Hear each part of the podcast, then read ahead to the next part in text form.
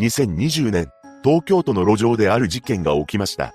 一人の女が愛車のベンツを暴走させ、引き起こしたのです。詳細を見ていきましょう。後に、本件を起こすこととなる中川マリサは、神奈川県川崎市で出生します。父親は、翻訳関係の仕事をしており、母親は介護施設で働いていたそうです。しかし、中川が小学生の時に悲しい出来事が起きました。何でも、父親が癌で他界してしまったそうなのです。そのため、それからは母親と二人で暮らすようになります。中川の母親は教育熱心だったらしく、それに応えようと勉強を頑張っていたそうです。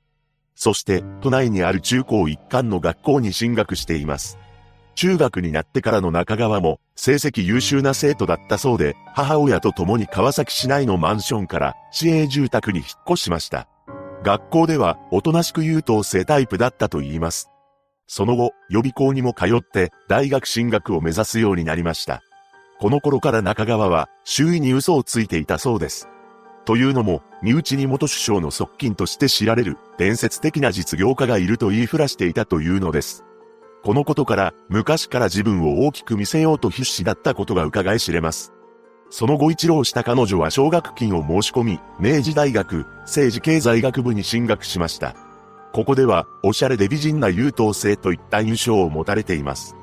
また、政治のほか、宗教やオカルトに興味を示すようにもなり、面白半分でその集会に参加していたそうです。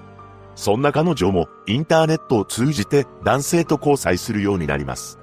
どうやら、ヤンキー気質な男性を好んでいたそうで、ホストの男性と交際していたこともありました。そんな中、当時流行っていた SNS を通じて、一人の男性と出会います。その男性は SNS に自作の詩を公開していたのですが、それを読んだ中川がメッセージを送ってきたそうです。二人は知り合ってすぐに意気投合し、デートを重ねるようになります。その後、交際から半年も経たずに入籍することになりました。そして夫となった男性が中川の実家に挨拶に行った際に、母親からは勝手にしなさいと投げやりな対応をされたそうです。これを受けた男性は、中川と母親の関係はあまり良くないのかな、と感じたと言います。そうして新婚生活が始まったわけですが、中川は念願だった車の免許を取得しました。何でも、彼女は昔から車が好きだったらしく、夫と一緒によくドライブデートをするようになったそうです。当初は運転が下手でしたが、それでも楽しく出かけており、幸せな生活を送っています。しかし、すぐにそんな生活は崩れ始めてしまうのです。なぜなら、中川が結婚しているのにもかかわらず、不特定多数の男性と連絡を取り合っており、夫がいない間に自宅に男性を連れ込んでいたからです。さらに、中川の金銭感覚も常軌を逸していました。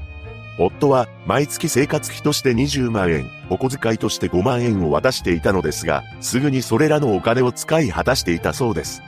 時にはゲームを買ったから食費がない、などと言い出すこともありました。この状況に夫は何度も注意をしていたのですが、中川が行動を改めることはありません。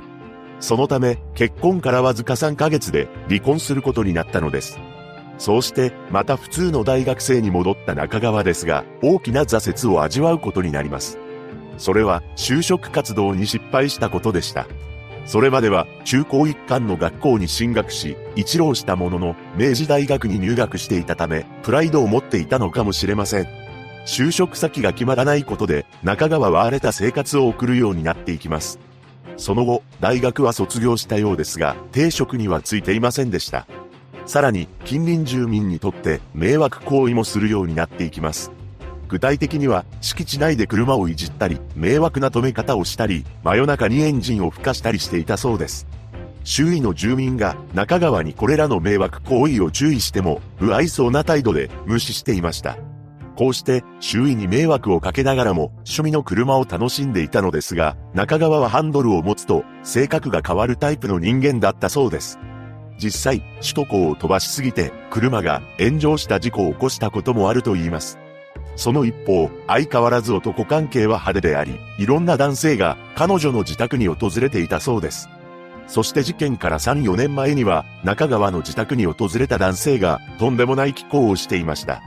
驚くべきことに、中川の自宅から若い男性がテレビなどの電化製品を次々と地面に投げ落としていたというのです。この危険な行為を目撃した住民が通報し、警察沙汰になったといいます。そんな中、中川はキャバ嬢をしつつ、ある副業もしていました。周囲に対しては、その副業について貿易関係の仕事をしていると話していたそうです。その内容は、海外で税金がかからないものを購入して、日本に帰国してからそれらを販売するというものでした。つまり、消費税分で出た差額を利益として懐に入れるというビジネスだったようです。周囲の人には、このビジネスについて熱く話していたそうで、高級車を特会引っかえ乗り換えていました。そしてある日、別れた夫のもとに中川からメッセージが届きます。そこには驚きの内容が記されていたのです。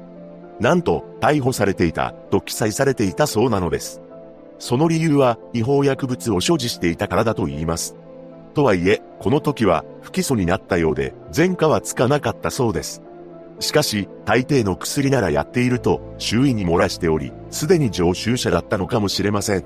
そして事件から2年前である2018年に、実家を出て、一人暮らしをするようになりました。彼女が住み始めたのは、築36年、家賃5万円の市営住宅だったそうです。キャバ嬢として人気があり、副業でも稼いでいたため、それなりの収入があったとは思いますが、なぜ家賃5万円の市営住宅で暮らしていたのでしょうかその答えは簡単で、稼いだお金は、もっぱら車の購入費や改造費に充てていたためです。彼女が事件の時に乗っていた車はベンツであり、2000万円以上する高級車だったそうです。中古だとしても500万から700万円ほどするそうで、ネット上では彼氏である土建会社社長の所有者でローンを組んで購入したという情報がありますが、確かな真相は不明です。そして中川は Facebook やインスタ、Twitter などの SNS を駆使し、マウントを取り始めるようになるのです。彼女は矢崎まりさと名乗り、まるで自分がセレブであるかのように自慢していました。そこには嘘の経歴をイケシャーシャーと綴っていたのです。なんと、出身はアメリカのサンディエゴで帰国子女だと名乗っていたというのです。そして、職業はモデルやコンサルタント、投資業と書いていました。中川の中でこれらの職業に憧れを持ち、キラキラした自分を演出したかったのだろうと思われます。また、子供の頃はハワイの夜景の見える丘によく連れて行ってもらっていた、などとも書かれていました。さらに、ドバイやラスベガスなどに海外旅行に行ったような写真や、高級ホテルでのディナーの写真、アメックスのプラチナカードの写真も投稿されています。これがどこまで本当かは不明ですが、周囲の人間は中川がそんなカードを持っているところを見たことがありませんでした。そして事件半年ほど前には知人に対し結婚したという電話をしています。しかし、この電話に出た知人は中川の話が尻滅裂だったと証言しました。何でもお金を払うから私の話を聞いてくれる人を募集したい、などと話していたらしく、まるで理解不能だったのです。そして31歳になった中川は、ついに事件を起こします。2020年5月20日、この日の午後12時半頃、中川は品川区の路上で規制を上げていました。そして近隣の住民が不審な女がうろうろしていると通報したのです。この通報を受けた警官が駆けつけて中川に職務質問をしています。しかし、職務質問を受けた中川は、尻滅裂な言葉を発しており、そのうちに警官を振り切りました。そして愛車のベンツをもう発進させて逃走してしまったのです。中川は信号を無視して850メートルにわたって車を走らせています。驚くべきことに、この時の時速は121キロも出ていたそうです。そして暴走した車は道路脇に突っ込んでしまい、ようやく停止しました。しかし、この時、歩道にいた当時34歳の女性を跳ねてしまったのです。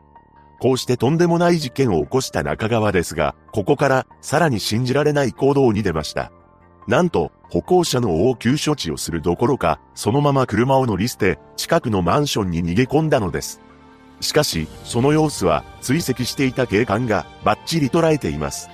そしてマンションの10階で潜伏しているところを見つかり、その場で現行犯逮捕されたのです。残念なことに、ただその場にいただけで、事故に巻き込まれた女性は帰らぬ人になってしまいました。その後の検査で、中川の尿からは、違法薬物の成分が検出されています。また、取り調べで衝突するまでの記憶がない、などと供述したそうです。そして、判決公判は2021年3月15日に開かれています。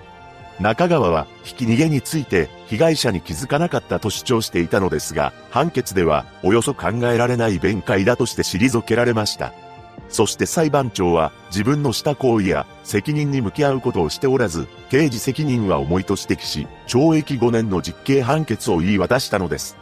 その後、検察側も弁護側も控訴せず、懲役5年が確定したようです。しかし、この判決に対して世間では軽すぎるといった声が上がっています。